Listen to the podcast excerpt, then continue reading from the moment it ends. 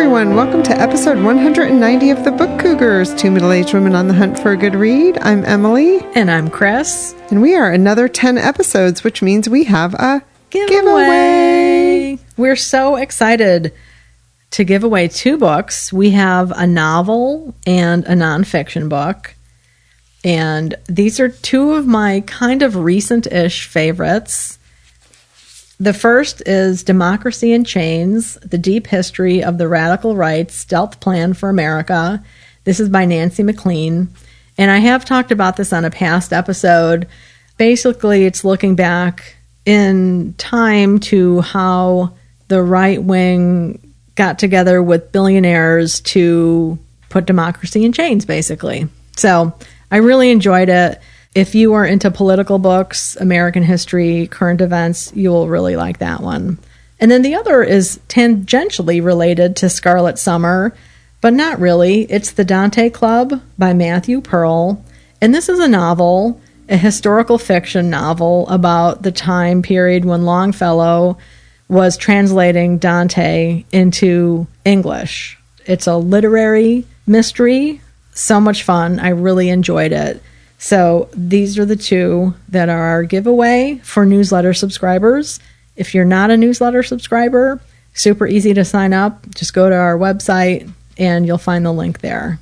And we're going to give these away on September 15th. Yes. And you get both. So you don't have to pick. One lucky listener will get both of these books.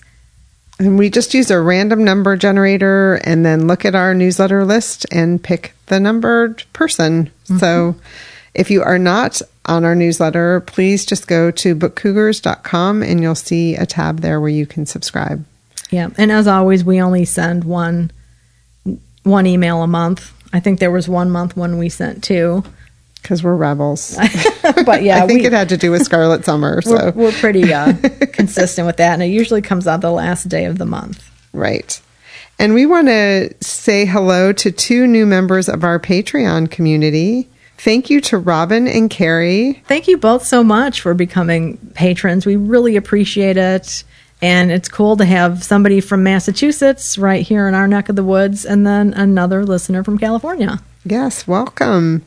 And congratulations to Julie, who sent us her Scarlet Summer bingo card with three bingos. Julie was busy this summer. She was busy. And I wanted to point out that, you know, we've talked about how people can make substitutions, and she made two really cool substitutions. One was Easy A, which is a more modern take on the Scarlet Letter, or it's inspired by, I should yeah, say, right? Really good. I watched yeah. that recently. And then um, The Crucible by Arthur Miller, the movie, which is available through Hoopla, which is really nice. And then she also watched The Hawthorne Legacy about the Scarlet Letter via Kanopy. And both Hoopla and Kanopy are available via libraries. Yes. Yeah. If you don't have it or you have a hard time with that, just go to your local library and they'll help get you set up with those. Yeah. So thank you, Julie, for participating. And we want to remind people that that bingo card is available at bookcougars.com forward slash scarlet summer. And the deadline is September 19th. Yes. Get your um, completed bingo card to us, and you will be entered to win the grand prize. Yes. Dun, dun, dun. Chris, what are you currently reading? I've been reading slash not reading The Inferno by Dante. I've been kind of dragging my feet a little bit and, you know, dipping in here and there and reading about it, which is usually not a good thing for me. It means I'm procrastinating quite often. Um, but I am dedicating my free time tomorrow to really going through the Inferno fully. I have an audiobook queued up with the translation that I'm going to be reading tomorrow. I'm picking it up at the Ivoryton Public Library. It's the Pinsky translation. So, Robin from Sacramento mentioned that she was listening to the audio version and it was the Pinsky translation. So, that's what I'll be doing tomorrow, but that's what I've been currently reading. So, next time, listeners, I'm committed to saying this will be in my just read category. Ooh, she's keeping all the listeners are her accountability buddies. Totally you are all welcome to, you know, point fingers at me on social media if, if I don't finish it by the next episode. Well, I'm continuing to read Properties of Thirst by Marianne Wiggins. This is a novel about Rocky Rhodes, who's living in a California ranch that's threatened by the dwindling water supply caused by all of the water being diverted to LA. And he's mourning the loss of his wife, Lou, who was French born, and they met and married, and he convinced her to move to this ranch with him. She's a doctor and also a gifted cook. And sadly, she passes away. So that's why he's mourning. He's also raising his twin children, Summer and Striker. And his twin sister, Rocky's twin sister, Cass, comes to help him raise them because he's sad. The book is taking me forever to read. It's very dense, it's over 500 pages, but I'm also, instead of freaking out, you know how that happens when you've got a big book and then you see all your other books sitting there gathering dust. I've just been reading it a little bit at a time and really enjoying it. The story's really changing as I'm reading it too. Not necessarily that it stretches across a long period of time, but there's just a lot going on. What happens is there's the bombing at Pearl Harbor, and the American government decides to put a Japanese internment camp right here even borrowing some of Rocky's property to put an airplane strip. So, a lot going on, including yummy food. And the listener that recommended this book recommended it to me based on that as well. So, you'll hear from me again. I'm not going to make the statement that Chris made that this will be in my just read next time. We'll see. But again, it's called Properties of Thirst by Marianne Wiggins. Beautifully written book. Nice. Well, one reason I can say that I'm going to have the Inferno read is that we're having our Zoom discussion about it this weekend. So deadlines. If I don't finish it, I'm going to be the weakest link, and who right. wants to be that, right? Although it happens.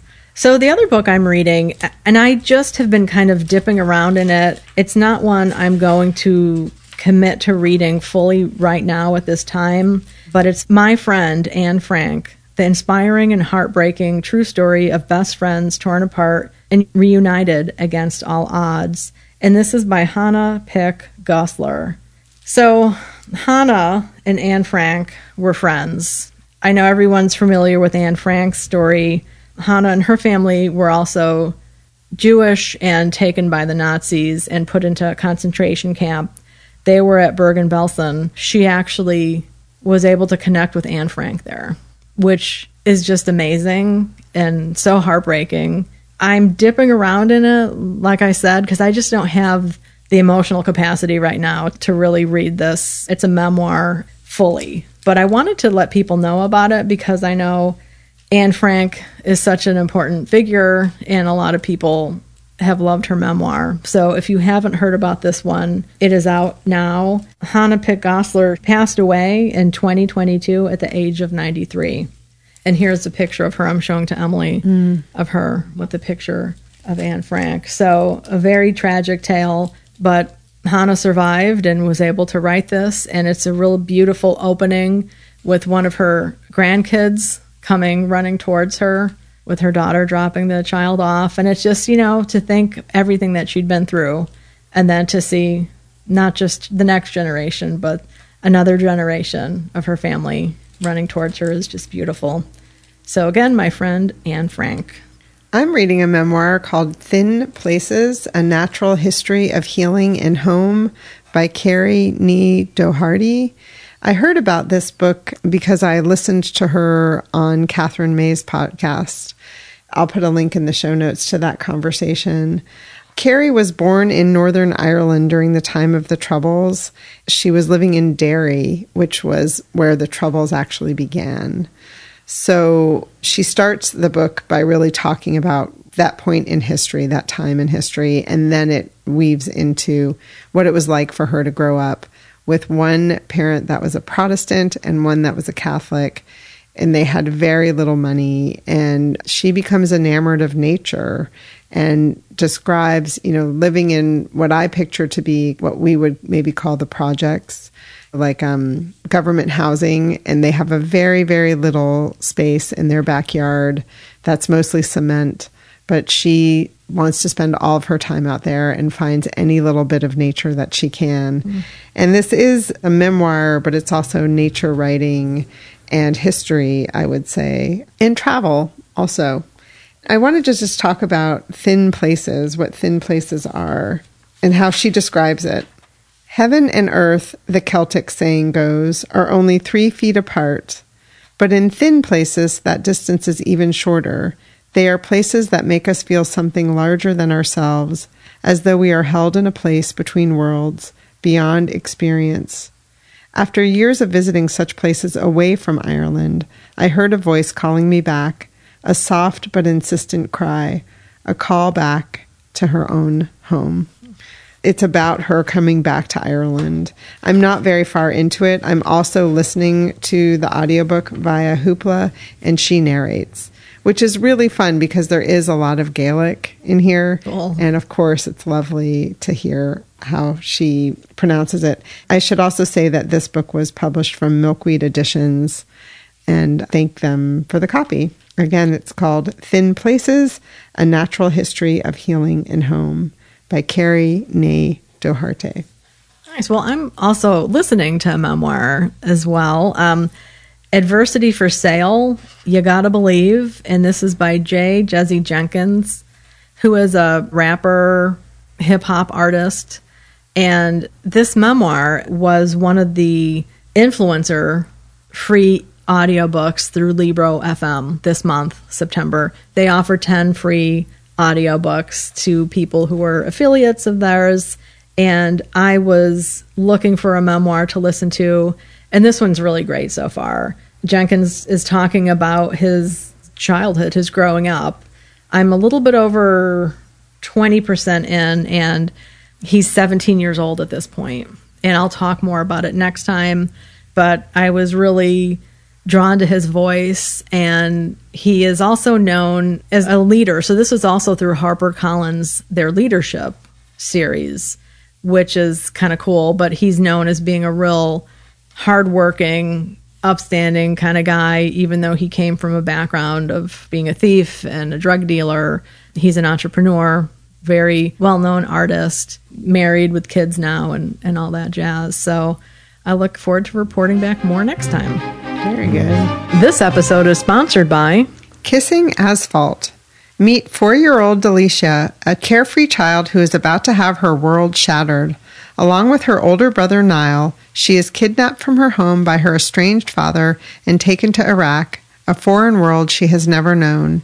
This is just the beginning of a string of traumas, hardships, and assaults throughout her tumultuous childhood. For anyone who has struggled with childhood trauma, Delicia's unflinching journey through darkness and back to light will resonate. Delicia is currently offering a special limited edition paperback version signed by the author if you order directly from her at www.kissingasphalt.com. And those links are in the show notes. So, Emily, what have you just read? I just finished a book called Lark Ascending by Silas House. Do you ever have a book where after you read it, you think, like, how did I exist in this world without having read this book? I don't mean to overhype it, listeners, but that's how I feel about this book. So cool. Oh my gosh. And I didn't realize, I mean, it's been out for a while. It just released in paperback, and it's the winner of the Southern Book Prize. Silas House has written other novels. This one is a little bit different than his previous ones. So, what is it about? The cover has this beautiful little beagle that's kind of at attention. So, dog lovers, warning you that you'll love the cover. It's about Lark, and Lark and his family, they're climate refugees, and they're fleeing the United States as it's erupted in flames, and they've made their way up through Maine up to Canada because they've been told that Ireland is accepting refugees. The opening scenes of the book are a sailing ship that they're on getting over to Ireland, and it is such a ride. I'm here to tell you. I mean, I started this book on the train to New York this weekend, and I almost felt like this is a mistake because I am not going to visit anyone. I'm just going to go into a corner and read this book. I did behave, but I did read the whole book over the course of the weekend. So, Lark and his family are headed to Glendalough, which is an area that his mother has always talked about being safe. And in the world of synchronicity, I'm going to read this. This is Lark speaking to someone he's run into. Have you heard of a place called Glendalough? I asked. Of course, it's an old monastic settlement right in the middle of the Wicklow Mountains. Some people say it is a thin place. That's where my mother intended to take us. She said it was the place of a spiritual vortex. Do you know what that is? Where the veil is thinner between this world and some other one. I've heard of folks who think that going to the vortexes are the only safe places left.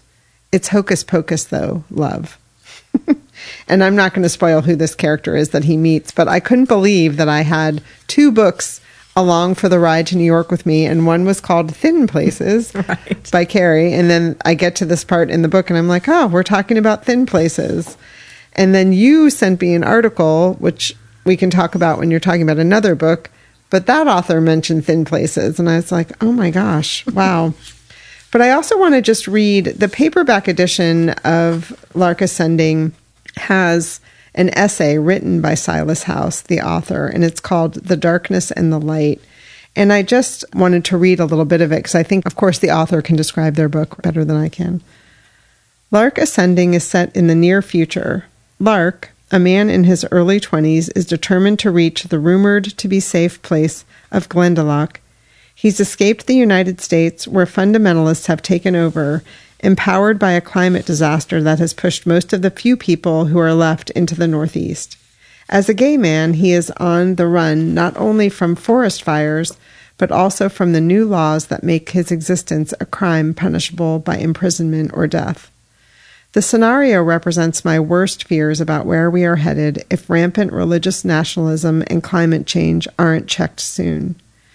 Just as we have personal griefs, we also have global ones, whether they be the destruction of the planet due to climate change or the demise of our democracy. This is the dark place Lark inhabits. I'm telling you, this is such a beautifully written book and such an important story. I am so glad that it fell into my hands. Highly recommend. Now, animal lovers are going to ask me Are any animals harmed in the reading of this book? Right. heard- we mind melded. You heard me asking that in my mind. Yeah.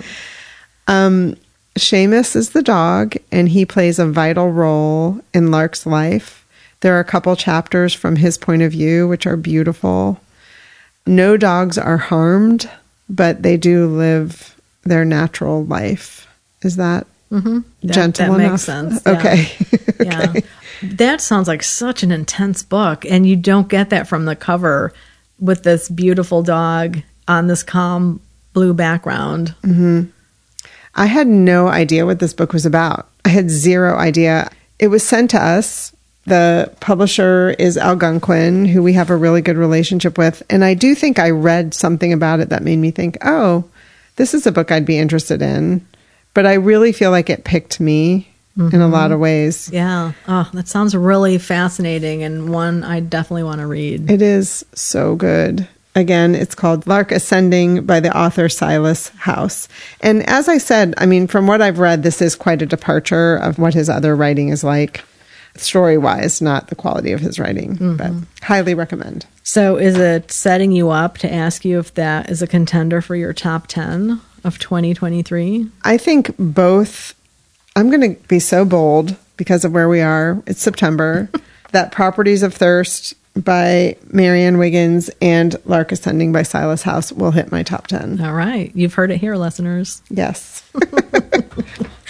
Well, I was super happy to finish reading the biography of Hawthorne by Brenda Wineapple that we purchased when we were at the Manse, the old Manse in Concord, Massachusetts, where we went for a biblio adventure. The old Manse, that's the home where Nathaniel and Sophia moved just after they were married.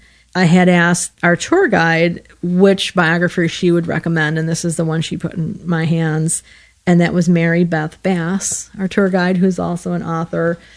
So, this is a very readable biography. It's a cradle to grave, so spanning his entire life, a little bit of, you know, ancestor action as well, so you know kind of where he's coming from and what he was born into. So readable. And the chapters are short as well. They're like 15 inch 15 pages or so, which is wonderful because you kind of feel like, oh, I could get in another chapter. So I read it very swiftly. And as I said in my very short review on Goodreads, sometimes cradle to grave biographies are really sad. You know that the person's going to be dying at the end, and uh, quite often I, I really start worrying about them. Did they have a good end of life? Was it awful? In between, in the case of Hawthorne, it was almost a relief when he died. Not that he had a very long illness or anything. He went, I think, pretty quickly, but he just was a problematic person. mm. You know, it's he was not in step with his culture. Let's just put it that way. He was not an abolitionist. He was a white supremacist. He so was Sophia. She had some things to say that are pretty shocking. Letters that she wrote to her sisters. And which is kind of interesting because you hear of New Englanders of this time period, and most of them were abolitionists. Some of them wanted the blacks to be freed. Some of them wanted them colonized back to Africa. It's not that they were without racism, but Hawthorne sided with the wrong side of history, I guess you could say. Mm-hmm. Yeah. And then also, one of the things, and I'm really glad that the author quoted this passage I'm going to read because I came across it years ago, decades ago, when I had been first doing research on Hawthorne. And it's not one that's quoted ever, really, unless you're digging for it so many people are familiar with him saying, you know, that damned mob of scribbling women. And it's sometimes even said as if it's some kind of charming thing, you know, oh, Hawthorne. Let me read this to you. And this is a direct quote from Hawthorne talking about women writers. I wish they were forbidden to write on having their faces deeply scarified with an oyster shell. Oh, my. Yeah. I mean, he's talking about carving up women's faces. Mm that's not just somebody who's a little frustrated. That's somebody who is borderline pathological, I think. Hmm. Or angry. Well, enraged, I would yeah. say. Yeah. And personally enraged, which gets me to the point that Wineapple really makes that makes so much of what comes after make sense is that Hawthorne, his family fortunes fell. His dad died when he was four. They relied on uncles to help them. There was a lot of pressure put on Hawthorne. His mom had three kids, two daughters, and the one boy. And he was sent to college, which was a big deal. And there was a lot riding on his shoulders, and he wanted to be a writer, which is not going to bring you income immediately unless you were kissed by the gods, basically, right? So a lot of people were saying to him, get a real job. A real man doesn't not work. So his manhood was questioned by doing this. And then with women writers being so successful, his problem was he was either going to be a lazy guy who's not doing anything, according to all of the other New Englanders who are hard at work, or he's going to be successful with a bunch of women. So psychologically, that was part of his issue. Mm. But yeah, that quote about carving up women's faces, I think I don't see enough conversation about that. Mm, yeah. I mean, it'd be interesting to talk to Chuck because remember, he had read all the letters and said that he felt like some of the Hawthorne quotes were taken out of context because they weren't within the context of all the letters. Do you think that there's anything to be said for that with Wineapple? I'm not trying to defend, I'm just asking. No, I think when somebody says something like that, that is a big red flag. Mm-hmm. I don't think there's any way you can take that as like tongue in cheek. Mm-hmm. I could be wrong. Maybe I'll do a little bit more research into it. I'll reach out to Chuck and ask him what he thinks, and you know we can follow up. I think one of the things with Hawthorne, and I know we're going to talk about this. I think there's a lot of apologists who want to make him something that he wasn't, mm-hmm. and we do that all the time with historic figures, mm-hmm. all the time. And these were private letters where he was saying these things he talks about Thoreau being ugliest sin. He talks about Abraham Lincoln as being the ugliest man he's ever seen. But they are in letters mm-hmm. for the most part. When he was touring some Civil War battlefields, and he met Lincoln on the way down, he described Lincoln as being very unkempt and disheveled and wearing ratty old house shoes, which, I mean, I think we know that about Lincoln, but his editors cut that part. They toned that down because they're like, you can't be talking about the president of the Right. United States looking like some grub. Yeah. So that was a public article that he wrote that was toned down. Mm-hmm. There was also the issue of his children. He's often been described as a wonderful father. And when I was reading in his American notebooks, he sounded like a wonderful father. He does occasionally say, like, oh dear, I'm so glad my wife came and took them away because he wants to get some work done. Like, who doesn't say things like that? But their daughter, Una, they didn't let their children read newspapers and they didn't let her read his novels like The Scarlet Letter or The Blithedale Romance. They really kind of kept her isolated. And there is one point when she was maybe 13 when she starts feeling like she's going mad. I mean, was it because they were isolating her from current events? They didn't want the kids to know anything that slavery existed. Hmm. And everybody else in the family, there were a bunch of abolitionists who were sending these letters to them when they're living in England and living in Italy about what's going on in the United States, but they're completely sheltering their kids. And then when they're back in the United States and Concord, Una has episodes where it sounds like she is just enraged. You know, her brother gets to go to school, but she is not allowed to go to school because they don't believe in coeducation. Nathaniel and Sophia, which goes also against their family of origin. say, so how did that? How did Elizabeth take that? Wasn't she the one that started kindergarten? Mm-hmm. Yeah, the sisters, Mary and Elizabeth, I don't know because the author really keeps a tight focus on Hawthorne. So I don't know those details or they're not discussed in this biography. And she doesn't go into detail about Una. But reading those sections, I thought, oh my God, it's like the yellow wallpaper. Hmm. It's like a woman who is isolated and kept away from any kind of stimulating input. And she goes mad. Hmm. I just could not help but think about that in Una's case.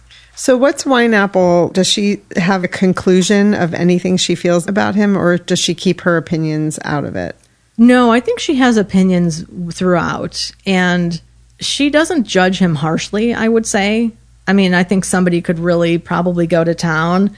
I think she tries to keep it fairly well balanced and that he was complicated, but ultimately unknowable mm. because he really didn't he didn't really let his hair down a lot, let's put it that way.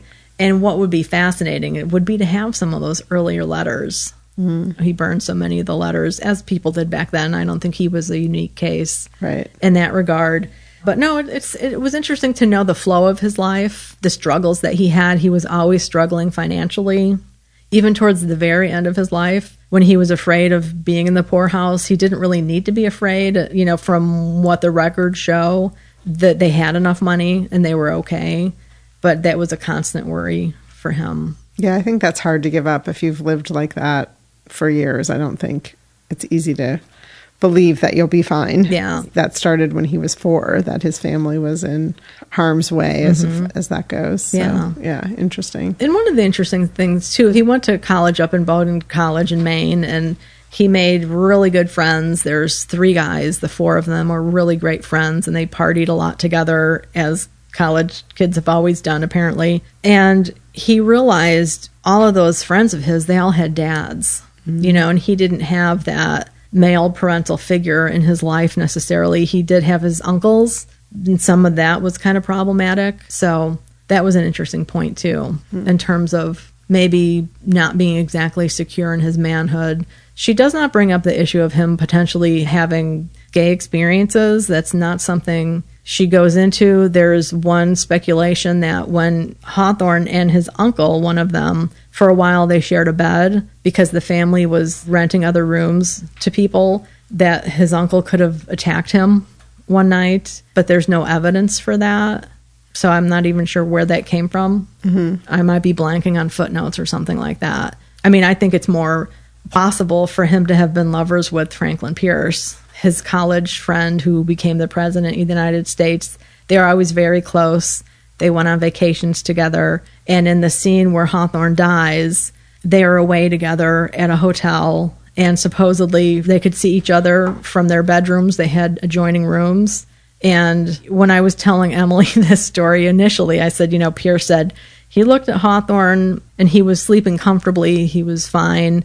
And then when I woke up in the middle of the night and checked on him, he was in the same position and I felt his forehead and it was cold. So he had died. And Emily said, well, yeah, they could have been in the same bed together, not necessarily having adjoining rooms, you know. I mean, there's so many things that gay people have done through the generations to make it look like they're traveling companions when they're not. So who knows? Right. We don't know. Yeah. There is a little bit of conversation about how their marriage does kind of drift apart in later years and that he was very controlled about her not having too many kids and making sure they were spaced out far enough. And that's the speculation too on his sex drive, I guess. Although the point was not belabored. There are other biographies on him. I'm not going to pick one up anytime soon. I think I'm a little Hawthorned out at this point. Although I do have one of his short stories to read to get bingo. So um, we'll see how It's all that about the goes. bingo. Yeah. So, but this biography, really, I highly recommend it. Brenda Wineapple. It's called Hawthorne: A Life. We also have our third quarter read along, the final book in our trilogy of read alongs for Scarlet Summer, The Invisible Hour by Alice Hoffman. This is the book I think we've mentioned many times was the book we found out was coming out in September, August, September, and so we kind of built Scarlet Summer backwards off of this. So we mm-hmm. read The Scarlet Letter by Nathaniel Hawthorne, Hester by Laurie Lico Albanese, and now The Final Frontier, The Invisible Hour by Alice Hoffman. Yes, which is out now. It just came out. August 15th. Yeah. I think it came out. And to remind people, when we talk about read alongs, we may have some spoilers. We will have some spoilers. If you haven't read the book and you don't want spoilers, skip ahead. If you don't care about spoilers, listen. If you're not going to read the book, listen. Right. It's all up to you. You're in charge. Yeah. So this book is about Mia Jacob and her mother Ivy. The book starts with Ivy, and Ivy is a teenager in high school. and living in Boston, and she becomes pregnant from a young man who's attending Harvard. She thinks he's the love of her life, and they're going to run off and live happily ever after. And as sometimes happens, that is not the way he felt He slams the door. and says, I'm not really interested in you. And not that I need to be fair to him, but his lack of interest had already happened. He was a college boy who was having fun and saw her as someone fun to hang out with. And then I think he left for the summer and came back and had moved on to other things. And she was pregnant. He's no longer interested. Her parents then throw her out. Her father really Yeah, throws her out. they're pretty wealthy. They're very well off, and yeah, she runs away. Yeah. They were going to take her and make her have the baby, and then give it up for adoption, and she was not interested in that Right. because it was her baby. She wanted the baby. Right. She runs off and essentially she meets up with another woman who's heading up to the Berkshires. They band together and run away to a cult. Right in Blackwell, which is this fictional town in Berkshire County, and that is the connection in a lot of ways to the Red Garden, which was the earlier novel by Hoffman that we have talked about. So they're in this cult, and it's a cult where there's one man who's in charge. Shocker. Oh, yeah. and everyone listens to him. Children don't know who their parents are really, or they're not supposed to care who their parents are. But Mia and her mom kind of know. Right. And Ivy, when she arrives to this cult, she's pregnant, as we've said. And Joel falls for her and they marry. And once Ivy gives birth, he adopts Mia as his own. Although my understanding is all of the children are his, but I just made that. Oh, and my understanding too is like, okay, spoiler alerts, stop now if you need to. Ivy dies. His prior wife died. And I was like, does he have them knocked off? Oh yeah, hundred percent. Okay, all right, okay. I wasn't sure It makes I- that clear. okay. Yeah, It does? Okay. Yeah, yeah, yeah. All right. There's one point where he's angry. We're really spoiling this. At the end, where he even says to me, I, "I took care of that. I took care of your mom." She was never going to leave me. right. Yeah. Yeah. Very controlling dude. I mean, talk about escalating spousal abuse. Threats, take them seriously. Well, cults typically, I mean, we don't need to go down this path, but are not run by people of sound mind and body. Yes. So I would put Joel in that category. Yes. And now, opposite of him, coming on the white horse to save the day is a librarian in town. Mia sneaks into the library and grabs a book. You are not allowed to have books in the cult. So she hides them in the barn, under floorboards, and things like that. But she keeps going back and reading. And the librarian knows about the cult. She's a little concerned about this young girl who keeps coming in. And then later in the story, they become more to each other than just librarian and patron. The librarian, Sarah. Sarah, actually helps Maya escape. Right. And I want to say, I don't know if you caught this sentence, but Sarah Mott, in her early 40s, had come to Western Massachusetts after receiving her master's in library sciences at Simmons in Boston, which Chris is now an alumni. So you and Sarah. Oh, yeah. So, of course, it's scary that part of what's happening at the cult is by preventing these children from being able to read, they don't have an understanding of the outside world. They're trying to limit their understanding of the world around them, which mimics what's happening a lot in our country now with book banning, which is obviously one of the things that Hoffman is doing with this novel. Right. Yeah. So the first part of the book, I was really falling in love with the novel. I texted Emily at one point. I think I was a little bit over like a page 150. I was like, man, I'm just like whizzing through this novel. And then a few pages later, it was like, ah. okay, am I getting tired? What's going on? Maybe I'll just stop reading for tonight and I'll pick it up again in the morning. So, what happens, there's basically two parts of this novel. So, the first part is her mom, Ivy, and her and Maya's story, very much. The second part involves Hawthorne as a character in the novel because Mia somehow time travels because of the Scarlet Letter, which saves her life and this is in part one, I believe. She just grabs this novel and she's going to commit suicide actually when she opens it and is immediately enraptured and realizes like, oh my God, this is my story. Right. And with foreshadowing, there is the novel when she gets this old copy of the Scarlet Letter The off first the shelves, edition. yeah, of the library. It is dedicated to her, which is a mystery. Yeah, there's a handwritten dedication. Yeah. which is a little foreshadowing. Right, yeah. So then Hawthorne comes along and she's time traveled to his time period before he's written the Scarlet Letter. And she's in love with him. I think a lot of people fall in love with authors that they admire, especially when there's such a hot portrait of him. Yes. But at first I thought, okay, is it just because I just finished this biography of Hawthorne and I know that he did not believe in magic or women's equality? I'm not really sure. What was that second part like for you when you first started it? I mean, I have trouble in a lot of ways with time travel in general. I don't have a fascination with it that I know some people have. I've heard an interview with Alice Hoffman where she says she's very fascinated by time travel and would love to be able to time travel. So I think that's why she put it in this book. I am very much a big fan of magical realism. And I don't think those things were the same here. I think it definitely was time travel. Like she went through a portal and was back in time.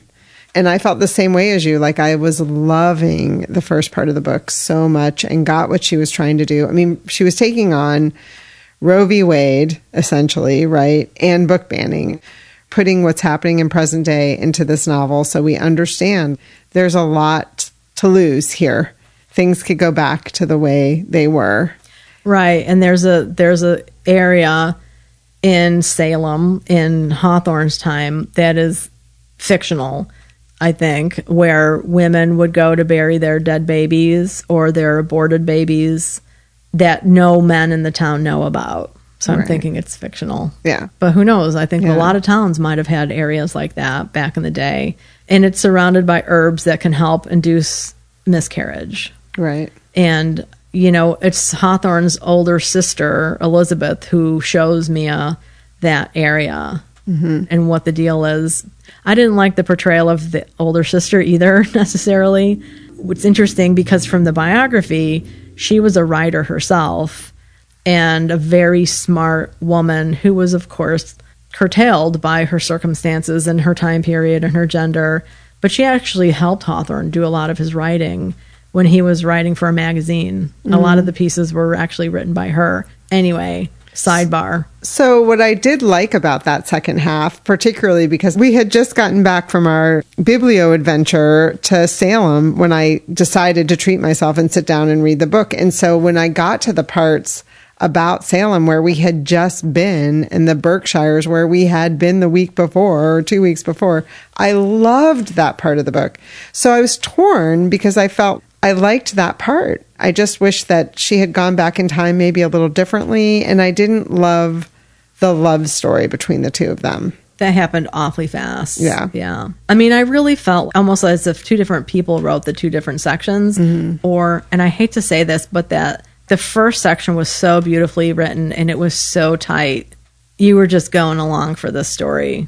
And then the second section, I just kind of felt like it was not developed enough. Yeah, rushed. Yeah, Yeah. very rushed and drafty almost. In two different books. Yeah, That's how it felt to me. yeah. Yeah. I took notes and I have all my tabbies here. And I just love some of the quotes in here. This is Joel, so the guy who's the cult leader, talking with Ivy. He'd wanted forgiveness, she could tell. Or maybe what he'd really been asking for was forgetfulness.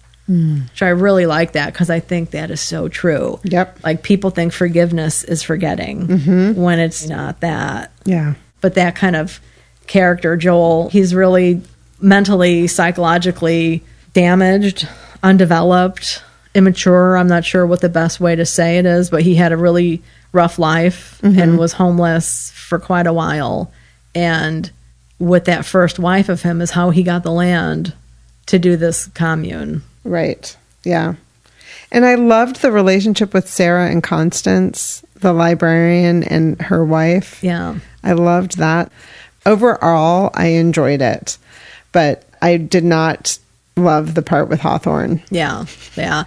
I love the scene with Constance when Joel comes to try and kidnap Mia. She was doing story time, so she has a, a picture book in her hand and she sees what's going on outside of the window and runs out with the picture book in her hand. And she's this tiny little short petite woman and just goes off on this big man, Right. which is really great. You know, just that fierceness and protection. Yeah. of- Yeah. Yeah, and then also Ivy's family falls apart and is devastated by the fact that they turned her away. And I thought that was interesting too, that she came back around to that. Yeah, that was. Ivy's dad hires a private investigator to track down his daughter's whereabouts and finds where she is and that the child has been born and that she's actually married Joel, the cult leader. But he doesn't tell his wife. Mm-hmm. And then towards the end of the book, there she is a widow, an alcoholic. Her life has just been consumed by what they didn't do for their daughter. Regret. Yeah. Yeah. Yeah. So, I mean, overarchingly, what I would say about this is also to remind listeners that when we choose a read along, for the most part, this hasn't been true of all of our books, but they are books we've never read before. I mean, some of them have been, I think. I think only a few. I'm looking at our read along shelf right behind you, and I think it's very few that we've actually read beforehand. I'm looking at Little Women, which I hadn't read before. a Willa Cather novel. I hadn't read before. so Chris had read them. I hadn't. Yes, we choose these books sight unseen, and so we're experiencing them for the first time along with any listeners who want to read along as well. As far as our Scarlet Summer is concerned, I think it was the perfect novel to read. I mean, it brought us into that space where we had just visited and all these Hawthorne esque things we have done. So Yeah. I don't have any regret in reading it. I have to say, her writing, particularly in the first half, beautiful. I loved it. I still love Alice Hoffman. this is not my favorite novel of hers. Well, I agree, and I love that first section. And it was really interesting to read two different novelizations Yes. involving Hawthorne. yes. and the different takes that the authors have and why. You know, Yeah. they were both love stories, but very, very different in a lot of ways with similar themes. Mm-hmm. Yeah. And people are enamored of Hawthorne, even though this biography suggests perhaps he was not the best lover.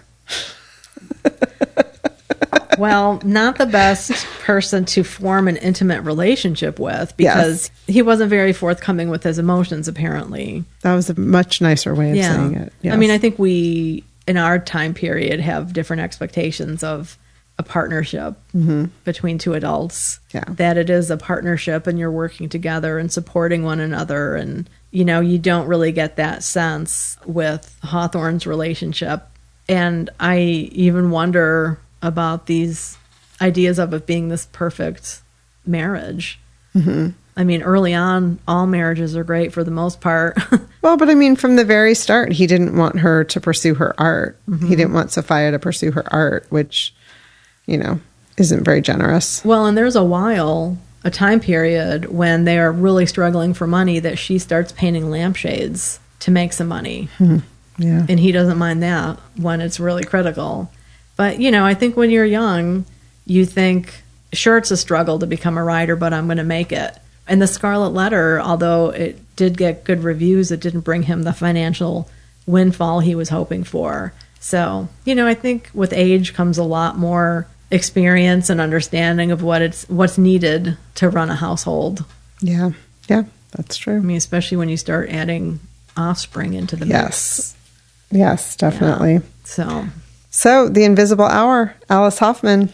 let us know what you think. We can't wait. We're going to have a conversation with listeners this coming weekend. So after this posts already, but next episode, episode 191, we'll probably have a little bit of follow up about the invisible hour, talking about what everyone had to say on that Zoom call. And wrapping up our Scarlet Summer. I know, I can't believe it. I know that's when we'll pick the bingo card winner and really wrap it up. So thank you to everyone who's been participating, reading along, commenting, going on Hawthorne or Scarlet Letter or Scarlet Summer Biblio Adventures. We've really enjoyed it. Yeah, it's been so much fun. It's been it's really great to see connections between books and time Yeah. and places. We're very fortunate to live where we are Yeah. to be able to pick a theme like this. So speaking of which, Biblio Adventures. Yes, boy, did we have a fantastic biblio adventure to Salem. Oh my gosh, our longtime friend of the podcast, Karen, also known as Barker for Books on social media, joined us in Salem. What a treat. So much fun to meet Karen. She has great reviews on her social media. So smart, so well read, and just up for being silly with us. We had a really wonderful time. And for people who are curious about how many steps we get during a biblio adventure, that day we had close to 16,000 steps because we walked all over Salem. Some biblio adventures, I'm sure we get maybe 2,000 if we're lucky. Especially the ones where we sit in a library all day. So um, there is that about a biblio adventure too. You could really get up and get out and do a lot of walking. But so much fun that Karen joined us. We met up at the House of the Seven Gables. Yeah, and we registered ahead of time and got tickets. It does get very busy there in the fall, so highly recommend you do that. And we went on a house tour. Yes, we should say they're very strict about their tickets. You do have to buy the tickets online. You do have to show up ahead of time. They do not take late entries. They do not offer refunds. I'm sure that's because of the fall when they are totally packed. Like there is a, a line through the parking lot, they've said. So just be aware of that. We went on a hazy, foggy, very atmospheric day and pre Halloween times. So it was quite empty. We were very lucky. We were on a tour with five people, I think. Yeah, and it was such a good tour. Yes. Really enjoyed it. I had never been inside of the house before. Emily hadn't, but Karen had years Right. ago. So this is her second time. She showed up wearing her Scarlet Letter t shirt that she had purchased there the last time. Yeah, awesome. That was so fun to see that. Extra points for you, Karen. Yep. I don't know what the points are for, but you got Put that on your bingo card somehow. Yeah, so our tour guide was Jennifer, and she really gave a good background to the house and the people who live there. They're trying to do more research on the people who were enslaved there back in the day. You know, that house was modified over the decades for living purposes, but also to follow the novel, The House of the Seven Gables. So they made some additions to it to represent the novel because even by the early 1900s, this home was already becoming a literary Destination. destination. Yeah, a biblioventure site. Yeah, and we should back up by saying that Hawthorne's cousin lived there, and that's why he visited there during his youth, really. Yeah. And that's where the idea of his novel, The House of the Seven Gables, came from. Yeah, the Ingersoll family. So Duchess is is what I think he called her. She owned the home eventually, and over the years it had been expanded, but then it had been condensed again based on the needs of the family. And when they were eating dinner one night, and that's in the biography, she says, back in the day, this house used to have seven gables. And it just clicked with him. He's like, oh, I like the way that sounds. So it was some decades later before he actually wrote the story. But that is just so cool to know that spark Right. for a novel that's been so famous and a home that is so historic. Yes, yes. And we got to go inside. There were tours going on behind us, so they really didn't linger, but I feel like we spent enough time in each room to get some good information. And we got to go into these really tight staircases. Oh my gosh. So, yeah, that was one of the additions to reflect the novel. Teeny tiny, narrow wooden steps, bricked in, walking up, going around a little circle almost. Well, a turn, not a circle, up into this room that the only way you can get to that room is using this secret staircase. That up in that room, there's a little lever that closes the door on the bottom because it's hidden, you know? Right. we were wearing our backpacks and Jennifer the tour guide said, "I recommend you put your backpacks on your front." Right. And I'm like, "Woo, thanks for that bit of advice Yes. because I had to actually turn my backpack sideways because I had my water bottle on the side. It wouldn't fit." Yeah, it So- was tight. I was impressed that they let us walk up that. I know. Because, you know, I always, there's always a safety factor. Right. And so that was a little bit of danger that was fun. Yes. and then when we got up to the top, she continued the conversation, but there was also this model of the house that one of their, I think she said one of their volunteers had built. It was unbelievably precise. Yes. There were two models. There was one that showed what the house looked like, I think when Hawthorne visited it. And then the other one is as the house is now. Right. But what's cool is you can pull away the different additions. And once she when she pulled away one of the additions, Emily was like, oh, I I mean, it was just like it was like a big reveal. Like you didn't expect that to happen. I you know. It was like the the coolest version of Legos is the only way I can describe it, the way it was put together. But it was very cool. So cool. And so up in that attic space, you can also see the original plaster walls with horsehair Mm-hmm. insulation, which is neat to see. Yeah. Yeah. She pointed out a lot of very cool details.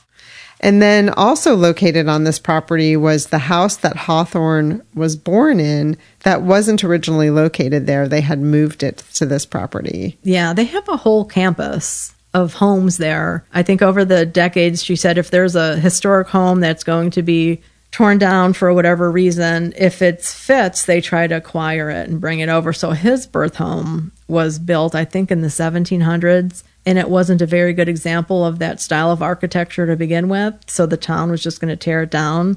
They were able to purchase it for a dollar, but then obviously had to put out the cost to get, to it, get it there. Yeah. but that was really nicely renovated, and they had some nice signage and some artifacts throughout, including Hawthorne's desk, Yes. which was so cool Yeah. That was very cool. and so confusing because when we were at the old manse, we were told that this little desk that is against the wall and kind of flaps up and down, this very tiny desk, was his desk. But from reading the biography and then seeing the desk in his birth home, Hawthorne actually purchased that desk after he graduated from college and it moved with him. So he actually had that desk at the old manse. So that was a little bit of misinformation. The way they described it is he liked working at this little tiny desk that faced a wall and wouldn't look out the windows. Yeah, and that wasn't reflected in the biography. But you don't know where the information comes from and who chooses what information. So Right. it may not be inaccurate. Right. Who knows? Maybe he worked at both. yeah, maybe he saw Louisa May Alcott's desk like that, that she had in her bedroom. At Orchard House and was like, ooh, I want that. Although I don't know what Hawthorne would be doing up in her bedroom, but you never know. Yeah, or maybe she just bragged about her desk. Who knows? Or maybe someone was going around building little desks for all the writers living there. Oh, that's interesting. Anyway, we digress. Digress. We could write our own story about that. We could, as the desks turn. Chris also brought along a handy book that helped us on our day in Salem. Yes, the book is The North Shore Literary Trail from Bradstreet's Andover to Hawthorne's Salem. It's by Kristin Bierfelt. And this is a book I picked up at Wicked Good Books some years ago. And it is all about the different towns on that North Shore of Massachusetts, which is basically north of Boston. And it's a really cool book. It's through the History Press. They do a lot of great local history type books. And of course, there's a big chapter on Salem, which features Mr. Hawthorne with addresses and all that good stuff. So we also then, after seeing the birth home, the house at the Seven Gables, we took a walk to find the home that he lived in when he wrote the Scarlet Letter. And we found it, and there's a plaque on it. And as we were standing there taking pictures and talking about it, a man came down. It's a very big property, and it has, I think it looks like it's split into three or four apartments now. So we were hypothesizing about which was the room that Hawthorne wrote the Scarlet Letter. And this guy comes out with his little puppy. So we ask him. Yeah, so we ask him after we petted his puppy. Um, so you know, Hawthorne, would- you know what room he he wrote it in, or any? He's like, yeah, in my living room. He's like top floor, third floor, facing the window. That window there. He's like, and it hasn't changed much since that time, other than having a TV in the room. And then he also said, and if you're wondering, no, I think we actually asked him any ghost sightings or anything. And he said, you know, I know I live in Salem, but I don't really believe in that stuff. And no. No. Yet. Yeah. So no ghost there. And then the other house that we went to was a home owned by one of Hawthorne's uncles where the family lived for the long time that he called Castle Dismal, I think is what it was. And that was fun because as we're walking down that street, there is a guy on a balcony talking on his cell phone and he saw us and waved. Mind you, we're still wearing our stickers from the House of Seven Yes. Gables. We're pretty obvious. We're three middle aged women walking around with a guidebook and, and stickers on our chest. So then we realized we passed it up and we went back. And then he's like pointing at the sign for us. And um, we were chatting with him a little bit. And he's like, it's haunted. He's like, I hear stuff. yeah. He's like, the guy haunts me all the time. I believe were his exact words. So we laughed because, you know, totally different words spoken by this man than the other man we ran into. Yeah. So that was just fun to see some of the locations um, of Hawthorne's life. And then we walked to another part of town and went to the Salem Athenaeum where Hawthorne checked out books. Yes. And then just a couple blocks down was the public library. Yeah, the Salem Public Library, which had been a private home, and Captain John Bertram had donated it after he passed away to be the town library. Amazing. Yeah, gorgeous, gorgeous brick building. His dates were 1796 to 1882. So, And they had a picture in there that he, even towards the end of his life, when he was living there, he wasn't very mobile, but he liked to sit in a window and wave at people passing by on the street. Yeah, and we also saw the Bewitched statue, which is downtown from the Bewitched television series. yeah, that was fun to see. And alert for any of you local to Salem, there's a little free library on that corner that needs your help and support. It was empty. That's right. We couldn't believe that. Yeah, that was the first. Well, you know what? The one at the old manse was empty too. So, Oh, that's true. We filled that one. Yeah, we did not have, we weren't close enough to our car to put books in this one. yeah. So, if you're hearing this and you live near Salem, check out that little free library and fill it up. Yes. Then we did go to the witch memorial, the women and men who were victims of the witch delusion. Yeah, and I printed up something about that because I saw that there was an organization called Voices Against Injustice that is the one that's responsible for putting that together. Just a few quick facts. It says January 1692, start of accusations in Salem Village, now Danvers, with a slave Tituba being accused by a bunch of girls. And then the first execution was June 10th of 1692. 20 people are memorialized at this site. And it's quite moving. It's done with stone, stone walls, and then there's a piece of stone jutting out that then etched in each of those 20 are the different names of the people and their dates and how they were killed, Yeah. Most of them were hanged. One person was pressed, pressed. to death, Yeah. Ugh, which I had never heard of. Yeah, I saw a movie, some kind of witch movie when I was a kid when somebody was pressed to death and it was it's one of those scenes from being a kid that I can still picture very vividly. Mm. Yeah, that's memorable. Yeah. It's a wonderful monument because the stones that jut out, they almost look like benches mm-hmm. that you can sit so the carving of the person is on one side and then it's blank on the other side so you can almost imagine somebody sitting there with their ancestor. Each stone did have flowers placed on it by different people because there are different flowers on on several of them. Right. And I just wanted to say that it was made possible by a grant from the National Endowment for the Arts, and it was dedicated on August 5th, 1992, by Nobel laureate Elie Wiesel. As you're saying, it's designed to be a place of respect and reflection. Really beautiful. And it's right next to the old cemetery that's Mm-hmm. there that was closed. And I don't know if it was locked already because it was dusk. When I had been there before, you could actually walk through that old Yeah, that's my guess. I mean, we visited it. We we had gone to supper and then we're walking, and it was definitely dusk. So my guess is they had closed it. You know, I'm sure it's. Open. I would think it's open. Yeah. Um, and then it was pretty dark, and we were walking around, heading back to the car. And when we did make it to the Hawthorne statue, that's on one of the main drags, but we didn't really get a great photo because it was dark. It was a little dark, and a bat flew. Remember? Yes. a bat flew down really close to us, and we were like, "Oh my god, we've been looking for Hawthorne's ghost all day. Here it is."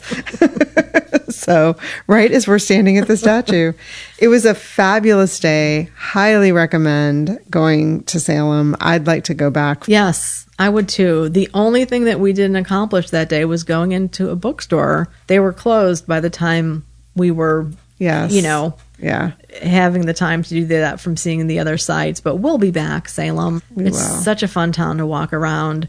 It gets super crowded in October, just so you all know. But there are so many walking tours that you could take. There are a lot of museums. We didn't get to go into the Peabody Museum because they're closed on Wednesdays, unfortunately. So I know I'd like to go back to that museum. Yeah, I've, I've heard great things about it. yeah. And one of our listeners, Lorraine, who we were hoping to meet there as well, had said that you must go to the Peabody. So, Lorraine, we will come back and we'll give you some warning next time we do. Yes, Yes. So that was fun. So much fun. Well, we also had another Scarlet Summer related biblio adventure. Yes, we did a watch along of the 1934 adaptation of the Scarlet Letter with some listeners. It was so much fun to do that. It was so much fun. We had a hard time figuring out how to make it happen and finally realized that we could just Zoom because it is available to watch on YouTube. So we'll put that link in the show notes. It's just over an hour, very easy to watch. It stars Colleen Moore. And one of the things that shocked me at the very beginning as the credits roll is that she was given top billing with huge font for her name over all of the men. And I was just really surprised by that. Yeah. It was a different time in movies. And I had read actually that women were directors quite often in early films. Hmm. Yeah. So that was really fun. And we had time to talk afterwards. And one of the listeners pointed out, you know, who Colleen Moore is. And I hadn't made the connection that she is the person who's the focus of Kathleen Rooney's new novel, From Dust to Stardust. A fictional character named Doreen O'Dare is based on Colleen Moore. And she was the, the original flapper of that time period of the roaring 20s and 30s. Yeah, it's amazing. It is amazing. So, overarchingly, we all thought it was really interesting and fun to watch. There was one part of the movie that was not true to the book, which was that they inserted these characters for comic relief. Yeah, these two guys, like mismatched men, you know, a big guy and a small guy. One of them is seeking the hand of this woman, and everything goes awry. Right. And there was a funny scene with something called a courting trumpet. Yeah. which is this long tube that has at the ends, at each end, a piece that you can speak into or a piece the other side put over your ear. So people were able to whisper things to each other through that. So there's this whole comic shtick where the man who wants to marry her has his friend do the talking and she thinks, oh, he's going to ask me. It was very eighth grade, as I said when I saw it. Like, send your friend with a note to tell somebody that you like them. Right, But anyway, it was funny and it was so not scarlet lettery. It was not. So that kind of takes up the Pearl segments of the Scarlet Letter because they didn't adapt that. Like they didn't show Pearl in the woods or anything Right. like that. The storyline really focused on Hester and Dimmesdale, right. you know, showing their relationship Right. as it may be. Yeah. And the adaptation was, I thought, costume wise, I had a question about the women wearing, I called them pilgrim hats, you know, the tall steeple hats, because women were wearing them in one scene. And I'm like, what? Is that kind of being a weird 1930s thing happening? And so I did a little research about Puritan clothing. And it turns out women did wear those hats. They were called steeple crowned hats. And women wore coifs, those little skull caps. So they wore those when they were out and about, but they would put the hat on top of that. And I was just like, wow, never knew that. They didn't have buckles on their hats because those were really pricey. But what I was interested to find out is that Puritan clothing was colorful. It wasn't black and white. Oh, I didn't know that. They reserved their black and white or black, especially for Sundays hmm. and special occasions. That hmm. was their fancy clothes. Their other clothing was regular 17th century wear for hmm. people of whatever class they were from. So there was some manifests from ships of the pilgrims coming over, and it described their clothing green pants, blue vest, hmm. things like that. So that was fun to learn about, yeah. Yeah. all from that movie. I'm glad we watched it. Thank you to everyone who joined us. Again, it's available on YouTube, so I'll put a link in the show notes and it's good for your bingo card. It is good for your bingo card. And just one more tiny little thing the girl who plays Pearl, her name is Cora Sue Collins. She was born in 1927 and she's still alive. She's 96 years old. Yes, I she's think still giving interviews. I think that's amazing. Yeah. Yes. So thanks to everyone who joined us for that. That was fun. I'm so glad we had an opportunity to chat about it afterwards. Yeah, that was really nice. So I also went on a biblio adventure to New York City to go visit Aunt Ellen, who's here from the West Coast, and we decided to go to a bookstore. Shocking! So we walked up to the Strand. Ellen was looking for a book by Annie Ernaux for her book club. Annie Ernaux was the Nobel Prize winner in 2022, and we went to the fiction section under E and couldn't find anything. And I saw someone working there and she led us over to a table that's just filled with award winning books. So hmm. that was really cool. And they had all of Annie Ernaux's books, which have been republished with new covers by Seven Stories Press. And Ellen was looking for a woman's story, which was originally published in 1988 but again has been revised and updated since she won the Nobel. And this is a memoir that Ernaux wrote after her mother's death from Alzheimer's, and it explores the mother daughter relationship. I will say, when I go to the Strand, which has not been many times, I find it very overwhelming. It is huge. Yes. And it was a Saturday, so it was packed with people. I find it much more manageable if I'm looking for something. So it was helpful to have this task to find Ellen this book. Yes. So thank you on Ellen. So, upcoming jaunts. we have a final adventure for our Scarlet Summer on September 21st. We're going to go to Boston. I'm so excited. Cannot Yes. wait. We are going to walk around and see some of the places where Hawthorne lived. We have addresses. We're going to go to the Boston Athenaeum where he checked out books and read. and also is in the Invisible Hour. Yes, right. And then we're definitely going to have a meal at the Chipotle where the old corner bookstore was. And, you know, Hawthorne was in there. There is a brief mention of the bookstore in that biography by Wineapple that Hawthorne would sometimes go and visit and they would hang out behind the curtain away from the public view and smoke cigars and talk about books and all that jazz. That's great. Yeah. The other thing I have coming up, super excited about, Laura is going to have a public reading of one of her plays that she's been working on. It's Yours in Words, which started originally as a short play. She had uh, also done it as a radio play, like an old timey radio play that I know we shared as one of our episodes for our Christmas episode one year, I believe. So, you know, she's developed it into a full length play now, and it's going to be part of Green Stage Guilford, the festival this year, which runs from September 17th to the 24th, right here in Guilford, Connecticut. It is a festival that has music, drama, dance, storytelling. All of these different artists have a week's worth of development of their play or their music or whatever they're doing. So they can really work, in Laura's case, with the actors to further develop the play and then culminate with this public reading, which is really exciting.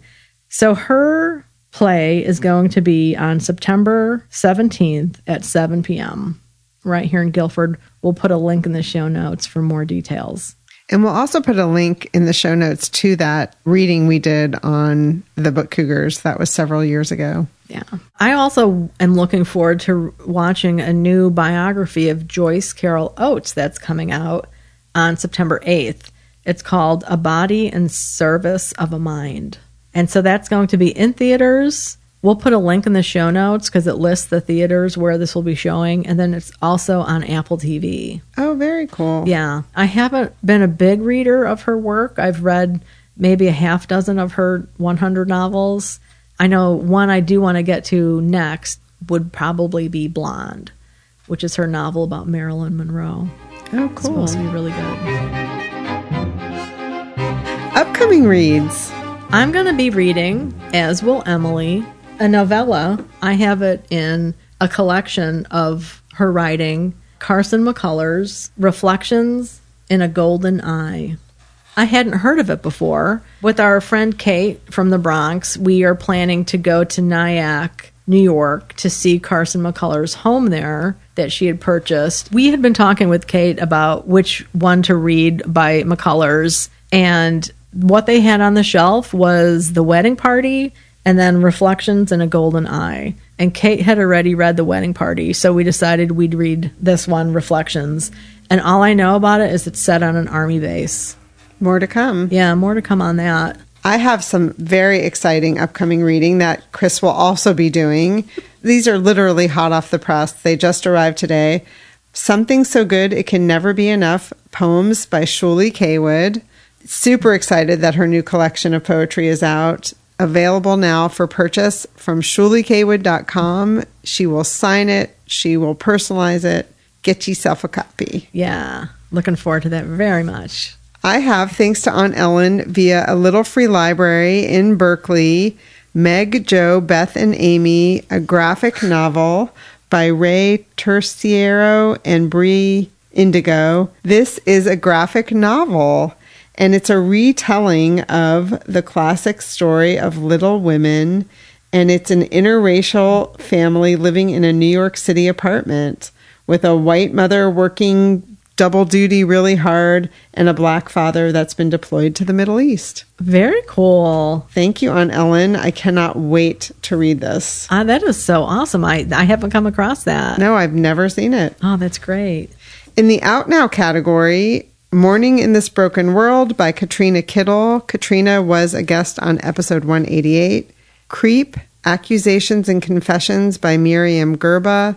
That book is getting some serious marketing, big, big billing. I see it everywhere. So mm-hmm. it's a memoir. Yeah. And then also From Dust to Stardust by Kathleen Rooney. And you sent me an article with an interview about that book and Kathleen Rooney, and she mentions thin places. Yeah, so the fairy aspect with that is Colleen Moore had created this fairy castle that is at the Museum of Science and Industry in Chicago. Yeah, thin places. Yes. Magical realism. well, thank you all for sticking with us. This is just us this episode. Yeah. Thanks for listening, and we'll see you again in two weeks. Happy reading! Thanks for listening to the Book Cougars with Chris Wolak and Emily Fine. We'll be back again with another episode in two weeks. Until then, come chat with us on social media, Goodreads, or email us at bookcougars at gmail.com. If you'd like to help support our podcast, please tell others about us, leave a review wherever you listen, and consider becoming a patron. Even a dollar a month is a big help. Learn more about that on our website, bookcougars.com, where you'll find the show notes for this and all of our past episodes. Thanks, everybody. This episode was edited by Pat Keogh Sound Design.